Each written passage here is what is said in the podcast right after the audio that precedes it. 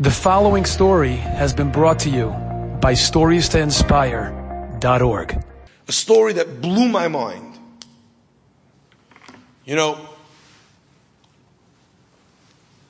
there was a, mo- a woman who was a doctor, and she lived right outside of the Warsaw Cemetery. And her name was Dr. Magda Bukowski. One day, there's a knock at her door. And as she opens the door, she sees a scrawny looking patient whose clothing is tattered, whose face is dirty, she's undernourished. And Magda Bukowski, the Polish non-Jewish doctor, realizes immediately that this girl, by the way, her, her name was Leah, this woman was Jewish. She was from the other side of the ghetto wall. I don't know if you know this, but the punishment at the time in Poland for harboring a Jewish fugitive from the Warsaw Ghetto was death not only for the Jew and not only for you, but they would murder your entire family. Your husband, all your children.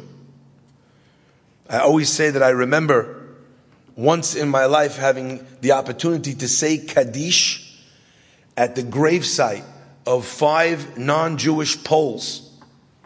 Where we got a psak halacha from the chief rabbi of Israel that said that we should say Kaddish there. To say Kaddish for five non-Jewish people who risked their lives, got caught, were murdered outside the barn that they hid the Jews in. Dr. Bukowski looks at this woman. She knows exactly what this means. She knows the price.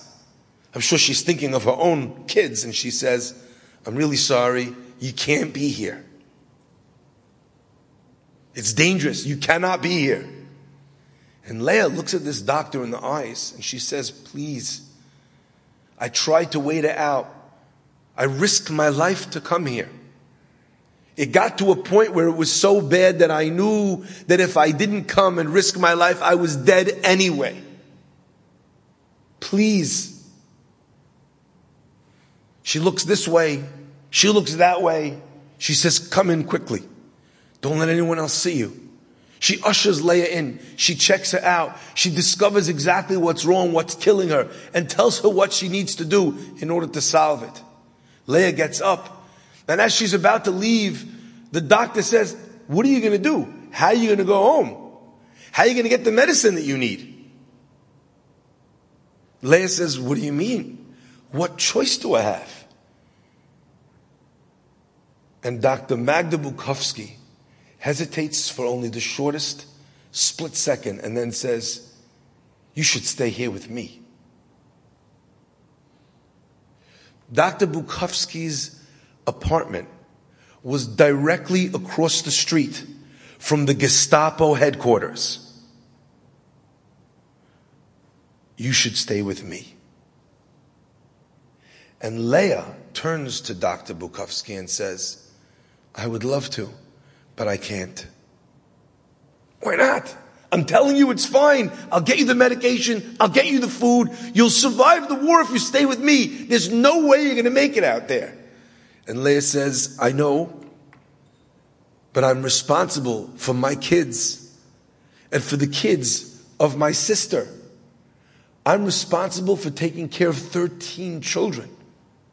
If I stay here, there'll be no one to take care of them.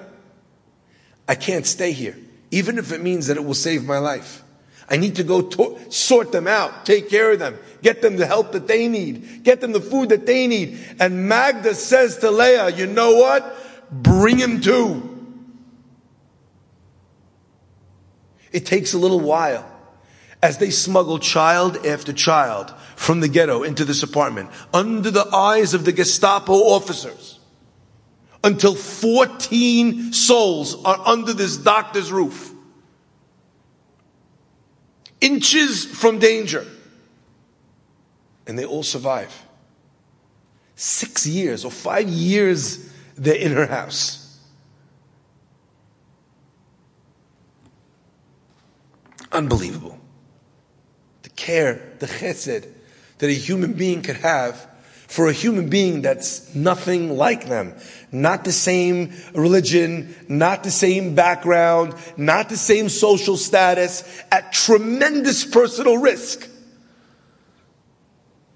When Rav Shimshon Pincus told over the story, they asked him, how is it possible that this doctor in the beginning is shutting the door in the face of a patient she swore under the Hippocratic oath to protect, do no harm. She was ready to shut the door in her face. How did she go from there to taking in 14 people? And not just seeing them as a doctor for two seconds, hiding them for the rest of the war. And Rav Pincus said, it's something that burned a hole into my memory, into my consciousness. He said she did not take in 14 souls. She opened the door. She did a tiny thing. She looked in the eyes of this woman, and after seeing that the woman was in such desperate pain, she opened up her heart enough that she could crack open the door a little. And once you've done one act of chesed, of kindness, you've planted a seed. And the opening of the door allows you to offer her to stay. And the offer of allowing her to stay allows for an even bigger tree to grow with more branches where you could save an entire family. That's how chesed works. Enjoyed this story? Come again. Bring a friend. Stories to inspire.org.